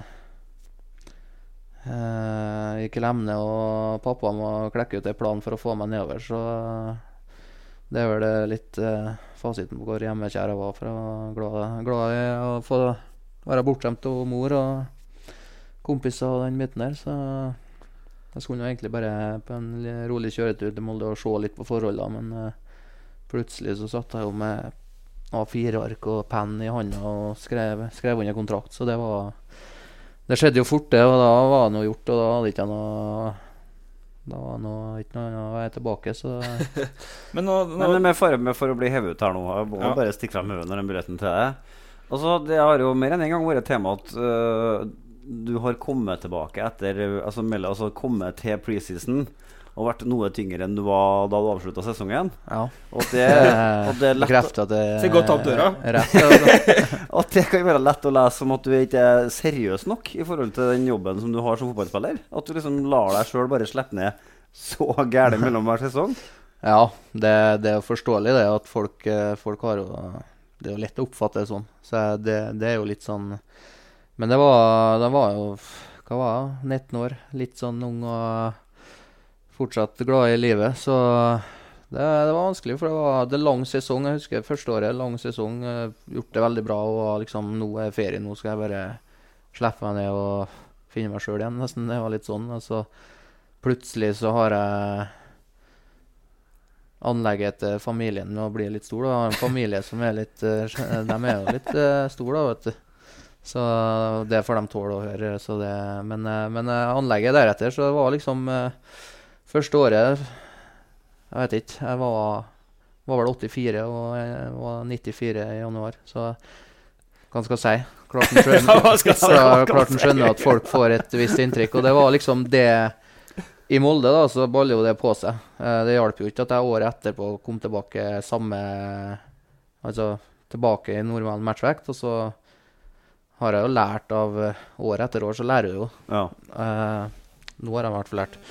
Men de første to-tre åra så var det litt sånn prosess med det å takle å være eh, på fulltid over et helt år da, og forstå den eh, viktigheten av eh, For jeg husker at jeg trengte bare ferie. Jeg trengte ikke de egentreningene. Jeg trente jo, eh, men det var liksom eh, det lille med kompiser, det å stå på mølla liksom i ferien eh, Hvorfor skal jeg gjøre det? Så litt den holdninga var i starten, men eh, du skjønner jo ganske kjapt eh, og fort nok uh, føler nå jeg at jeg gjorde at uh, det går jo ikke an å holde på sånn i, i alle år. Så, uh, Men så det- det er liksom det ryktet, eller det stempelet der, fikk jeg egentlig fra første gangen jeg kom tilbake. Ti kilo for tungt, og det, det, det, det blir med deg. Og, og det, det, det er jo fullt forståelig det oppleves som useriøst. Og han dem som er negative, han kommer ikke til å komme noen vei når han holder på sånn. Men, eh, så det var, det var et par år der eh, tidlig som var litt sånn eh, tung vei. Jeg husker Ole Gunnar kom i 2011. Det var, det var vel etter det at jeg begynte å ta litt ordentlig tak. Så, Men eh, sånn, sånn, sånn jeg prøver å overbevise folk og dem som kjenner meg mest, det er liksom sånn at det er noe det er noe, faen ikke noe som er artigere i livet enn fotball. og og gå på trening hver dag, det er jo Jeg er jo så heldig som har muligheten. Så eh, Ja, og så er det når det, når det gjelder, da, når det kommer kamper, når det er snakk om å vinne fotballkamper, så er det jo Jeg tror jeg, jeg, jeg blir imponert hvis det er noen som er mer påskrevet enn meg da. Så, så klart, jeg har, vel, jeg har vel mine kamper der det ser litt uh, dødt ut, men, uh, men når det er kamp, og når det betyr noe jeg vet ikke. Jeg tror Hvis du spør uh, fysioen som noterer treningstimer i løpet av et år, så er det ikke mange fridager jeg har. for å si det sånn. Men for å ta, nå ble Petter nesten kasta ut. Ble jo ikke det, da. Nei, Tok det pent. Men det. hvis jeg prøver meg på en variant, det, da. Fordi, fordi eh, det er jo et, det er jo et eh, rykte, det òg, da, Vegard, at du var jo årets forsvarsspiller i 2012, fast på landslaget. Årets spiller i Eliteserien, to serier ganger seriemester i Molde. Så kommer det så 15-budet i januar eh, 13. Og det, det er jo folk som sier at, at eh, hvorfor var ikke Vegard Forhen flinkere til å holde seg i gang fra sesongslutt til han havna i SO15, når han visste at han var så hot på overgangsmarkedet og Norges heteste spiller? Er det noe i det? Kom du til SO15 for dårlig forberedt i 13, eller gjorde du ikke det? Det gjorde jeg nok. Eh, jeg husker, ta, jeg ta veldig godt, for jeg hadde, jeg hadde en sesong litt eh, utenom det vanlige, egentlig. For det var Det gikk egentlig av seg sjøl. Jeg kunne nesten gjøre hva jeg ville. Sånn Når kampene kom, så følte jeg bare at alt var En god følelse, da. Alt var jo automatisk. Hvis det kom en ball inn i egen 16, så kom den på hodet mitt. Uansett om jeg, hvor jeg sto hen, nesten. Det var litt sånn den følelsen. Og da, da, er, da er du der du vil være. Og, og så hadde jeg en fantastisk sesong. Eh, Mye, mye priser. Årets spiller i Norge. Eh, og, men, Ser ikke det på veggen der, forresten? Nei, det, det, det, det er for dårlig. Men ja, det, mener, det ligger vel en pose nede i kjelleren her, tror jeg. Så, eh, men eh, vi får ordne det ordentlig i en huset. Men eh, etter en sånn sesong, du blir litt mentalt eh, Du blir jo mentalt utslitt, og du, du tenker jo ikke åh, nå skal jeg nå skal jeg til England, og så jobber du to dager etter eh, en sesong. Så det var litt den der nå Samme som jeg var inne på her, da, da trengte jeg en ferie og en avkobling, og da dro jeg på en uh, ferietur til Miami. og det, det var noe avslapping, lite trening og, og sånn, og så litt kort tid før det virkelig skjedde noe. Så jeg, jeg var, men som, som tidligere, jeg var litt typen som var veldig rolig og avslappa i forhold til at jeg skulle Om det skulle skje noe, da. Det var ikke sånn at jeg var på agenten min eh, eller Jim da, at nå må du ordne noe sånn. Det, det får nå komme hvis det kommer. Så det er litt den derre å forstå at faktisk nå kan det skje at jeg får noen Ja. muligheter her som jeg aldri har trodd skulle komme, da. For du, du drømmer jo om England, men du tenker at veien er, den er for lang fra tippeligaen. Men eh, Så havna du i, i S15. Mye- Jeg lurer på hvor mye penger det var. 100 millioner? Hvor mye var det overgangssum? Nei, det var vel det Kunne vært, men eh, etter det året der. Men eh, det var vel snakk om en 30-40 Ja. mill., og det, det er jo store summer. Og jeg husker det var jo en uh, spennende prosess. Det var jo mye snakk om det. Og det, var, det var jo Som jeg ikke vet om alle vet, men eh, det var jo like før jeg skulle over til Brennan Rogers og Liverpool en tur òg. Det var jo der right. veien egentlig eh, gikk. Det, Så du var invitert av Rogers? ja, vi skulle dit et par dager. For han hadde en sånn eh, filosofi der han eh, ville møte spillerne. Prate ambisjoner og biten der, da. Og så være med og trene et par dager. Men det var skulle få liksom eh, Og så bli kjent. Og så skulle vi prøve å sette oss ned og eventuelt kontrakter. Men da, da, det var da Southampton ringte. At nå har vi en Det har ringt Southampton, Petter. Altså, sånn ringt. Det er veldig Ja. fint at Vegard snakker mye nå, for at jo mer han sier, jo mer på en måte bygger han opp under min utgangspåstand, mener jeg. da At han, at han Ja, kunne kunne, altså, men Det er en million tilfeldigheter Ja. i fotball, men kunne ha vært van Dijk, men uh, ja, kunne ha vært Van Dijk. Sitter nå her nå. Nei, så det, det er jo litt den biten at ting skjer jo så fort. Og det, du vet jo Du tror du er på vei dit, men så er det plutselig der. Og så da ringte de som sagt da de hadde tilbudet på bordet. Et kjempetilbud. Uh, ringer Liverpool Eller han Jim ringte Rogers, faktisk, eh, for det var han som styrte.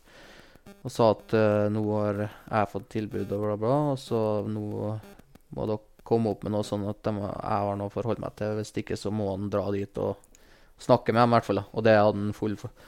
Og da sa han det at uh, filosofien var deretter, og vi kan dessverre ikke gjøre det nå, men eh, vi er interessert om det, eller på en måte Eh, Men de kom ikke kom med noe matchende tilbud, da. Eller et tilbud som at jeg hadde å forholde meg til. Så da, da er jo litt den du kan ikke risikere noe med å dra dit og så si nei til Southampton, som var på den tida. De var jo kjempepotensial. De hadde jo et godt lag. Lalana og gutta. Lalana, det er vel, Jeg vet ikke hvor mange som har gått til Pol etterpå, men Så det var Halve Liverpool. Ja, det er nesten halve Liverpool. Så Men øh, fordi han, det var en Adkins som var manager der da. Vi skal ikke snakke masse om det her, men Adkins som manager da, så idet du signerer, så blir jo Pochettino som øh, vi og Petter har litt sterkt forhold til. Vi skal ikke, bli, vi skal ikke ha på oss nisselua her, nei. Men, men, øh, men det måtte jo endre utgangspunktet for deg. Pochettino kommer. Og han, ja. med det Petter snakka om i stad, og jeg litt òg, han er ganske nøye på blodtrening og sånt, han eller? Hvordan, bare si kjapt om åssen livet med Pochettino var. Ja, det var tøft, det. Men uh, litt sånn inne på tilbake på om jeg var i form. For jeg var jo i god form uh, når jeg kom til Southampton. Men folk utafra forventa jo at jeg, når jeg signerer og de sleit litt, så var jeg liksom ja, rett inn på laget. Tror alle da, at det er sånn det fungerer. Og det gjør jo ofte hvis du heter van Dijk, som jeg er inne på, så gjør det jo kanskje det, da. Men uh, litt sånn ukjent nordmann, som jeg kalte meg sjøl, da. Så, så det som var planen hele veien, var jo to uker trening hardt og bli litt vant til tempo og sånn. Og så skulle det være med i tropp og inn, inn og spille hvis det var, gjorde seg. Så han kom nå inn eh, det var litt, Den endringa for meg var jo ikke så positiv i forhold til at han Edkins var jo klar til å skifte midtstopper, for han var veldig misfornøyd med han som var der. Men så ble det jo signert vi samme dag, og da ble jo forutsetningene litt annerledes. Du signerte samme dag. Ja. Og det kom de jo på en måte med etter jeg skrev under. At uh, bare så du vet det, så tenkte vi å gjøre det nå. At uh, vi har henta ny trener. Men, men det var han som ville ha ny midtstopper. Han ville ha en sånn type som meg. da. Så klubben har ført med dem hadde plan, så det var liksom Det hørtes jo bra ut, det. Ja. Så jeg var veldig imponert over måten de eh, For de var, så, de var så godt forberedt òg. De hadde jo fullstendig kontroll på hva jeg har gjort de siste to åra. Så, så alt lova godt. Men eh, han kom jo inn eh, fra start og satte sitt preg. Eh, mange av dem som var her, var lang sesong, sleit i bunnen. Det var litt sånn Kom inn og trene enda hardere enn de var vant til. Det var litt skeptisk til, for det var mye kamper. Jeg var sliten ofte på kampdag og sånn. Men, men han kom inn og Han kjørte på kn- knallhardt regime treningsmessig. Sånn tøffe treninger. Tror vi spilte 11 mot 11 70 minutter uten drikkepause og da, da trening eh, Nå vet ikke jeg om noe har skjedd på Men trening 11 mot 11, da, det er jo tut og kjøre Hawaii fram og tilbake. Eh, vanskelig å holde litt den disiplinen som du liksom jobber med, da. Men eh, Så det husker jeg. Det var liksom sånne typer. Altså sånne lange kvalitetsøkter med tempo hele veien. Så det var jo ikke bare jeg som sleit med å holde følge der. Det var jo alle som var og som var midt i sesongen eller Ja. mot slutten. Så det var liksom eh, Men han var jo Han var jo på en måte elska i forhold til For ellers eh, som type så var han jo helt fantastisk med, med folka. Spesielt dem som var inne i varmen. da. Det var litt vanskelig å sitte han var, Om det var pga. at han var på den tida helt ubrukelig engelsk, da, det er vanskelig å si. Men han var liksom ikke, han var mest på dem som han skjønte, de 13-14. da. Det er så dem som eh, Litt som meg, da, som måtte jobbe bakfra og komme i gang. Det er litt vanskelig, for det er lite kommunikasjon var en periode. Så jeg måtte jo manne meg opp, som jeg sa, og Ja. inn på kontoret og høre liksom hva som skjer, da. Så du satt, dro banka på døra til politiet? Ja, så jeg satt her med assistenten og han og han oversatt. Og det er litt sånn Jeg sier mitt, og så skal han oversette det, men du er ikke overbevist om at han går med alt, da.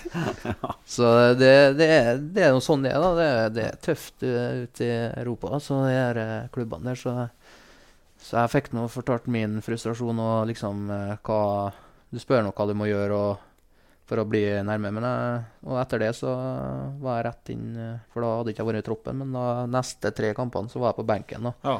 Så det var sånn type ting han likte. da.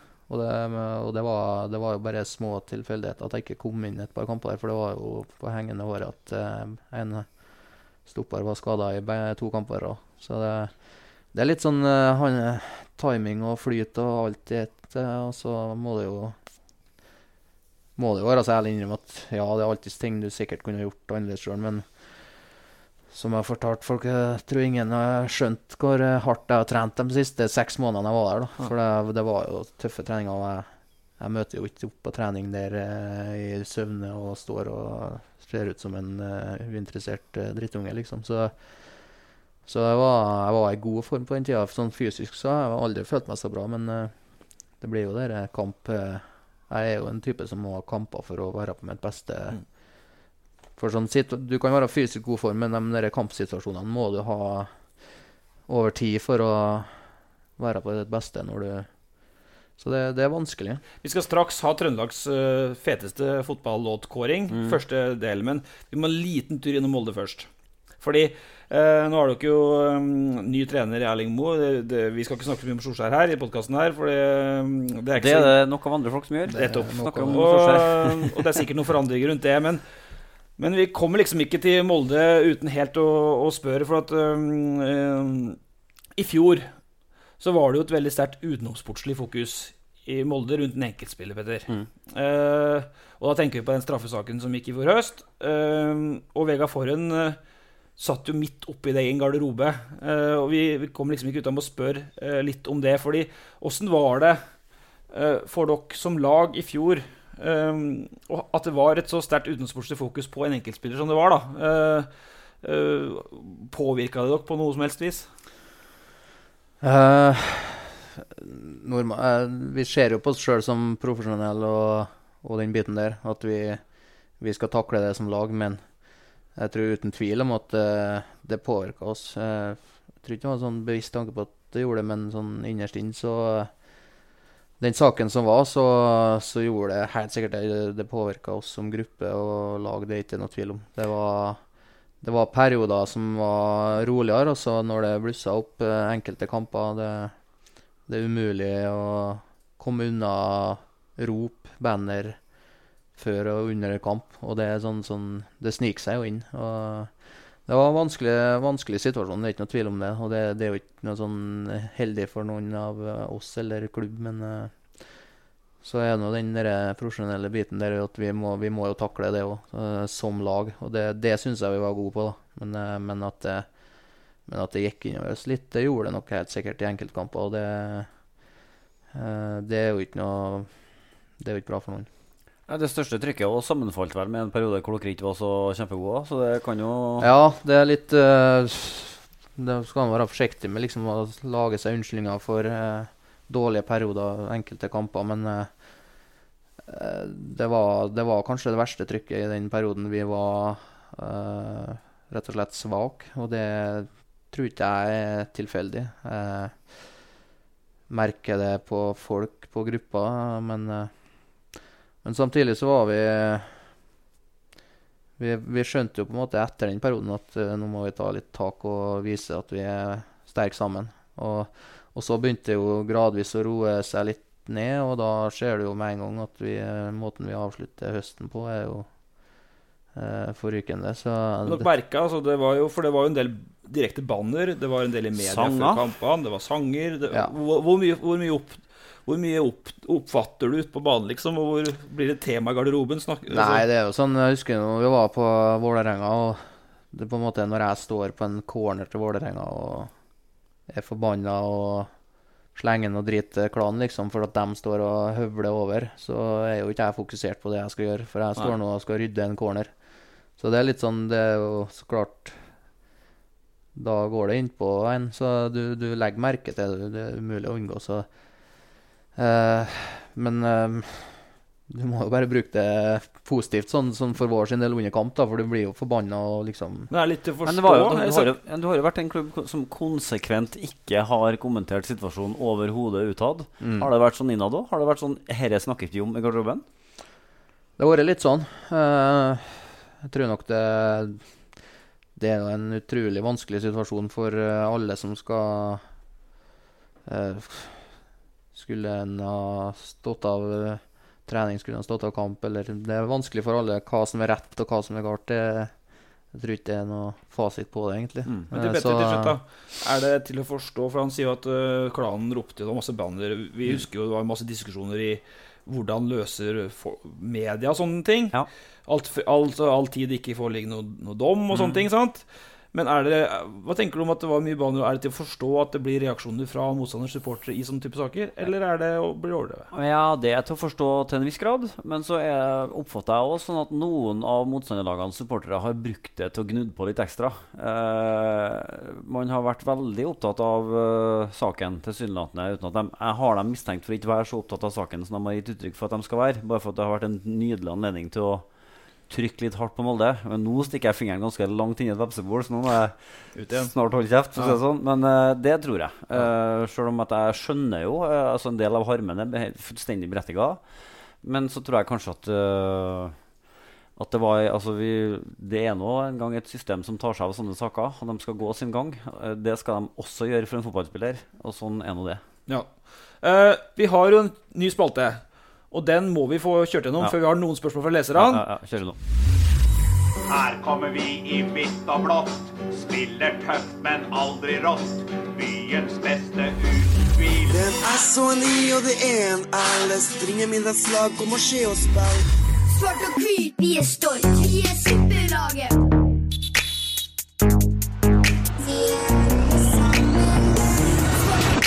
Ja, det er klart for en premiere i Rasmus og Saga. Og det her er babyen din, Ole, så fire linjer om hva det handler om? Eh, ja, det er en fantastisk eh, idé, vil jeg påstå. Det er eh, et tverrsnitt av den trønderske fotballsangen. Du har jo sagt, Petter, at eh, det her må være de sangene som skal få være med gjennom sesongen. da, For nå skal vi kjøre én sang per uke. Ja. Eh, det må være en, en, en sånn unik Ja, melodi, altså, er det vi, vil ikke, vi vil ikke ha ny tekst på en gammel sang. Det må være en egen Ja. melodi også, som de har laga sjøl. Og derfor så har vi begynt å gå bunken, fått masse, masse forslag, og vi vil premiere etter hvert her òg, men eh, første sangen, Petter Rasmus, det vart. Ja, det ble Inderøy-sangen. Ja. Og, altså, når vi skulle lage den spalten her, så måtte vi jo hente inn det beste vi har på huset. Ja. Og når vi da skal se på låtene, høre på låtene, evaluere låtene og til slutt gi dem en Ivers-karakter, så henter vi jo Joakim Slettebakk Vangen, som er altså, helt i europeisk toppklasse når det gjelder å anmelde musikk. Og Joakim, eh, du har hørt gjennom, eh, hørt gjennom Heia Inderøya. Hva er, hva er dommen? Uh, nei, kort oppsummert da, så er det her en ganske enkel låt med et knallbra refreng og Ja. en mesterlig avslutning. Ok, vi stopper der, og så kjører vi. Ja,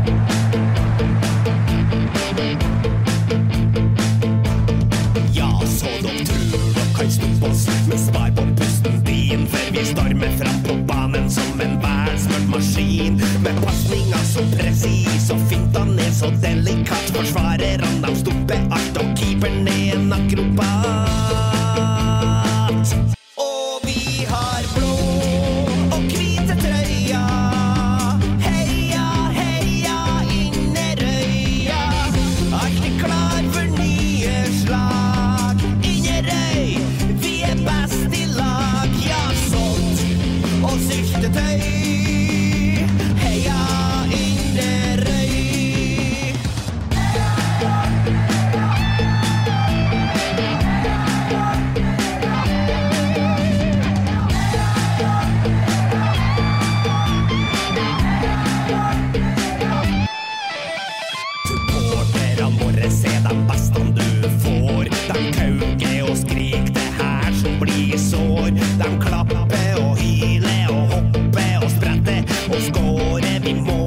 Mål, ja,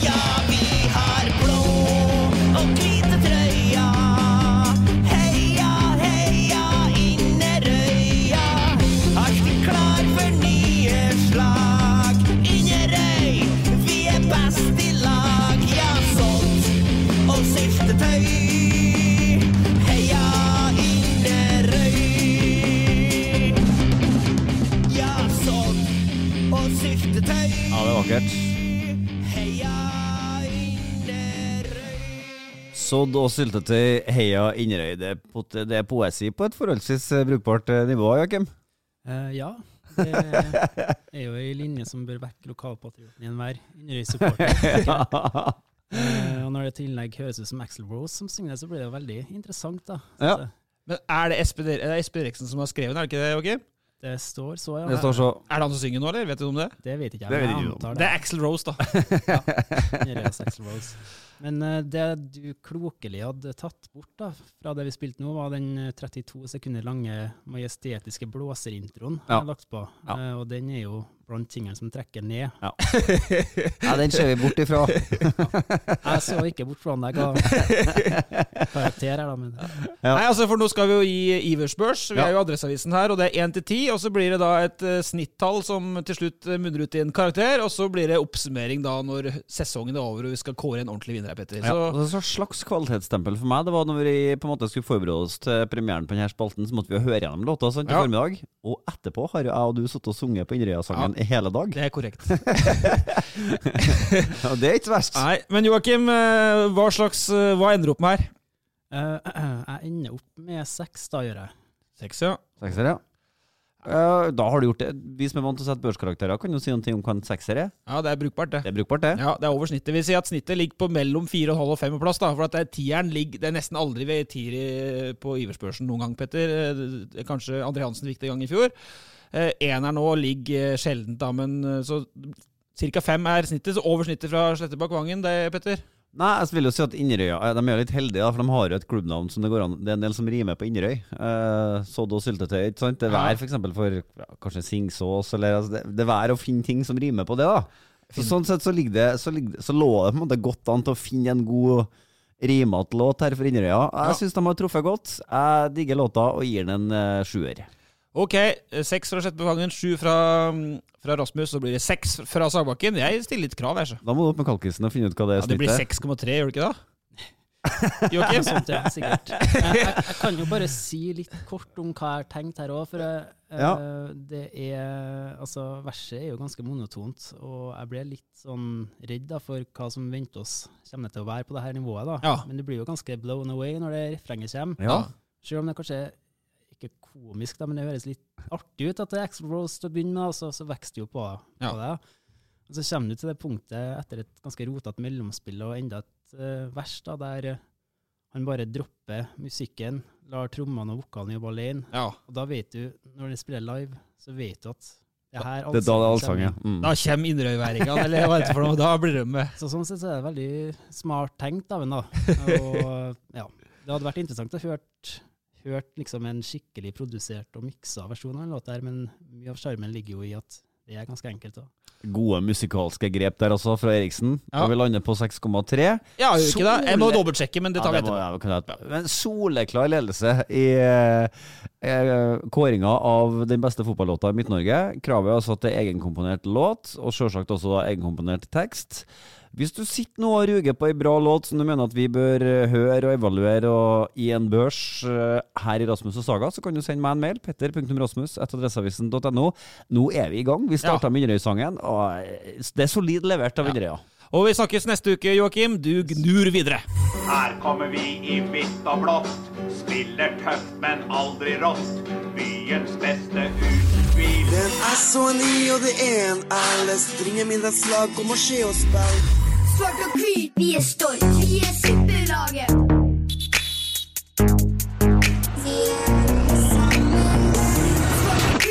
Da, Vegard, eh, skal jeg ta noen få Husker jo da du var på traff Løkberg og gutta på Marbella, så avslutta du hele podkasten, og liksom folk hadde egentlig sikkert trykka på av for lenge siden sånn, med liksom Åssen går tabellen og sånt? Det tar vi helt til slutt. Helt til slutt. Åssen ser tabellen ut til slutt. Men, eh, men også fikk vi masse spørsmål fra leserne, og nå gikk på der så 15-tull og, og sånne ting, som vi snakka om i stad, eh, for å bryte det litt ned.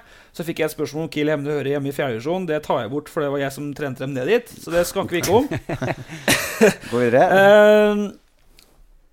Men et spørsmål som er interessant, for at det er jo noen som liksom kødder med, med, med at du har vært på litt på noen fester i byen og sånt. Men åssen er det å være Vega Forhund på byen i Trondheim, har vi lurt på på bilen her. Vi kan snu på spørsmålet, for spørsmålet var liksom øh, Solsiden er så nære adresse at vi måtte til Molde og sånn. Den fleipa med deg på det. Ja. Uh, uh, men Vi åssen er starta jo med å si at du er en rød klut for Rosenborg-fansen. Kan du gå på byen i Trondheim? Får du være i fred? Hvordan er opplevelsen av det?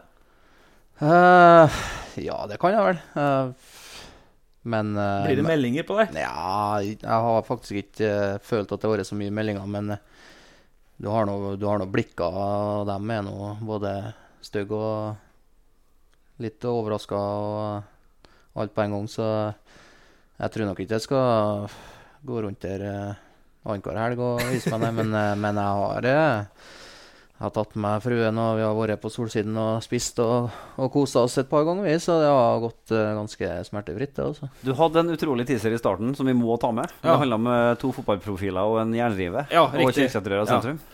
For det her handler om uh, dette, Jeg har fått spørsmålet fra en ikke en anonym, da. En anonym Ja, ja, RBK-ving. Kan være mange, det. Fire, i hvert fall. Kan være Benro. Uh, nei, men det er en historie om, om to spillere, to fotballer, en som blir borte ned i skråning, og en, en som blir kjeppjaga hjem med en jerndrive. Hva er dette for noe? Jeg vet ikke hva, når du sier det nå, så jeg merker jeg at hukommelsen min er svak, altså.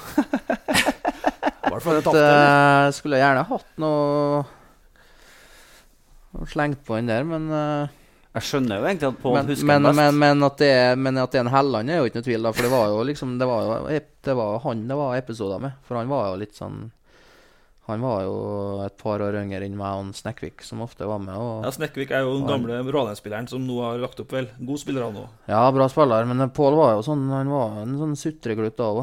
Da òg? Ja, da òg, ja. Så han, eh, han var jo Hvis vi hadde en ball, han hadde tatt med en ball, så var det jo han som Da fikk han jo etter fem minutter plutselig hodepine, og da skulle han hjem. Men det var aldri Det var jo ikke aktuelt å la ballen være igjen. Han kunne ha med seg den. Og da var det mest sannsynligvis for at uh, Jeg vet ikke. Han, han, han kunne jo plutselig bare dra hjem av de mest utrolige grunn, grunnene. Så, så det var litt sånn hvis han bomma på en avslutning som han skåra det, det er en positiv egenskap, da, men eh, hvis han bomma på mål, da, så kunne han bare gå hjem og ta med seg ballen, og så sto vi der som et par høns, da. Men, eh, så, men eh, akkurat den jernriva, Nei, den, det er eh, den husker ikke jeg. Nei, Altså. historien er angivelig at dere to hadde helt klin likens ball. Identisk ball uten merker. Og så drev dere og spilte, og så forsvant begge ballene i skauen. Og så fant dere igjen én, og så ble alle Ja, de andre da ja, det var- enige om det at var- det var din ball. Du og Snekkvik var på lag, for dere var eldst, sant? 88-modeller. Og mente ballen var din. ja. Ja. Helland mente ballen var sin. Det endte med at han tok fram jernrivet, jaga deg gjennom Kyrksæter sentrum, tok med seg ballen og gikk hjem. Hevde han, da. Du tapte. Ja, jeg gjorde kanskje Men, eh, men jeg, jeg husker ikke jernriva. Altså, men, eh, men at det har vært en sånn situasjon, det overrasker meg ikke. For det var, det var mange av dem. Så eh, Vi tar ett spørsmål til slutt. Og det er, um, det er en annen ikke navngitt person som, som har spurt inn, da. Og det som har sendt inn. Helt, u, helt uten å Det var Og nå må hun som du er sammen med i dag, lukke ørene litt. Fordi Ja. det her handler om uh, Hva kjøpte du i gave til din første kjæreste for å virkelig imponere? Sendt i posten og greier? faen. er dette vanskelig for deg, da? Ja, nei, jeg veit men jeg hvem eh, Tenker nå hvem den anonyme var. Det, det, der er, det der er faen meg godt gjort, altså. Nei, det var Den er faktisk litt uh... Er den litt på kanten? Nei, den er ikke på kanten, men uh, den har jeg helt glemt. Det var ja, nesten litt pinlig, men uh, nei jeg drev nå og lurte. Jeg hadde nå liksom fått meg kjæreste. Det var noe, det var noe nytt for meg. det. Jeg var jo sjenert og visste nå ikke hva jeg skulle gjøre. Og så var det nå bursdag, da. Og ikke peiling. Lite penger. Men det samla sammen eh, 150 kroner, husker jeg. Spurte mor jeg fikk vel en hundrelapp. eller hva, Men eh, jeg tror faen meg jeg panta flaska for en 50-lapp. Jeg hadde i hvert fall 150. Men uh, det var jo liksom Det var nå ikke uh, mobilabonnement på den tida, eller et eller annet i hvert fall. Vi var i hvert fall ikke i den alderen at vi fikk lov å ha det. Så det var noe kontantkort som uh, liksom var det store, da. Så da fant jeg ut at jeg gikk ned på Shell, kjøpte 150 kroner kontantkort. Konvolutt.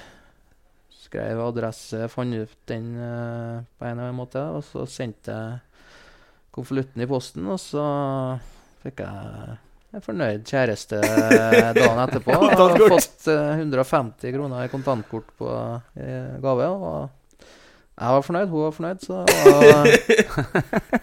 Men eh, Så Ja, men Tom for ideer, kan jeg si. Men jeg fikk Ja, det er dumt, du fikk nå ikke noe hjelp, da. Men eh, Men det betyr, Petter, at da begynner vi å bli rundt. Ja. Ehm, har du noe mer du skal spørre for om, eller er du brukbart fornøyd før vi setter oss på bilen? og skal... Nei, altså De første tabelltipsene har jo begynt å tikke inn. Eh, og der eh, er man jo unison på at i år vinner Molde seriegullet. I hvert fall dem som har kommet så langt, som jeg har fått med meg. Og at Rosenborg ble nummer to. Og vi har jo ikke satt opp Adresseavisas tabelltips ennå, eh, så det kan jo være greit å få en slags eh, Nå henter jeg jo pallen til Løkberg. Han sjokkerende nok plasserte Rosenborg utafor pallen. Ja. Der var det Brann, Molde og Sarpsborg. Og da kunne det vært fint å høre hva får en, tenker etter å ha møtt Rosenborg i den nest siste treningskampen før eliteseriestarten. ja. Nei, vi, Blir altså- dere seriemestere, eller? Vi blir seriemestere. Vi vi skal tåle å legge litt press på oss sjøl, så vi har, eh, vi har uh, troppen og trenerteamet og det som skal til for å være her. Så er det Håper jeg og tror at vi har lært å være stabil. Stabiliteten det er den som skal avgjøres. For toppnivået vårt Det er, er uten tvil en av de beste. Så det Men dere har jo mista fetter Anton. Nei, vi Verdens er- heldigste fotballtrener. Ja, men uh, Vi håper jo at han har lagt igjen litt av det eh, glidemiddelet. eller La igjen- har- la igjen bruker, gull- altså. gullbuksene i garderoben. Ja, så jeg tror, jeg tror nok ja, La en igjen. glidemiddel i garderoben. Hørtes ikke, like bra ut. Bra for alle som er inni der, men uh, Ja, så det blir Molde?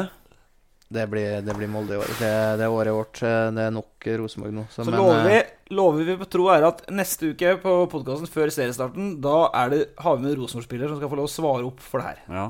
Enig? ja. Men hvor havner Rosenborg? Vi kan, vi kan ikke AI. gi, Jeg må, jeg må jo vite hvis han også sier at Rosenborg havner ja, men vi kan ikke avslutte Da, en podkast med at Molde vinner serien. Vi må ha noe altså, han må jo få lov til å si det når vi spør ham om det. Ja, greit. Nei, vi får se om de har tida til det. Det spørs nå litt. Hvis de har tida til å rette opp Alle feila fra i går. Sparking av Horneland i mai, skal vi si det? OK, du er der, Hvis ja. de har rett tida til å komme på rett kjøl etter det. Nå meldes det hardt der. Kanskje du skal dreie litt nei. med neste tur Trondheim?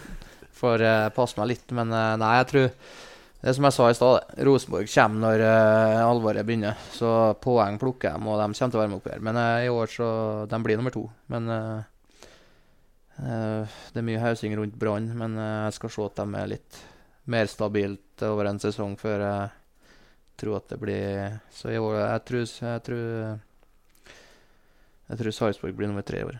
Molde, Rosenborg. Sarpsborg. Tar vi Brann på fjerde, så har vi fire, fire første. i hvert fall. Enn at vi skulle kjøre helt hit for å høre at Molde tar seriegullet. Det var tungt. Men ja. bortsett fra det, så er det bra meldt av forhånd i eh, snart en og en halv time. Ja. Så tusen hjertelig takk for at vi fikk komme, Vegard, på besøk. Og så er det jo kjipt å avslutte podkasten med at Molde vinner serien, så vi, neste uke lover vi at det kommer en Rosenborg-gjest, eh, ordentlig Rosenborg-gjest i studio. sant, Petter? Ja, men det er så fair at vi ønsker lykke til. Altså det Lykke til, ja. Ja, ja. ja, ja. Lykke Takk, til. takk for det. Ja. Takk for det.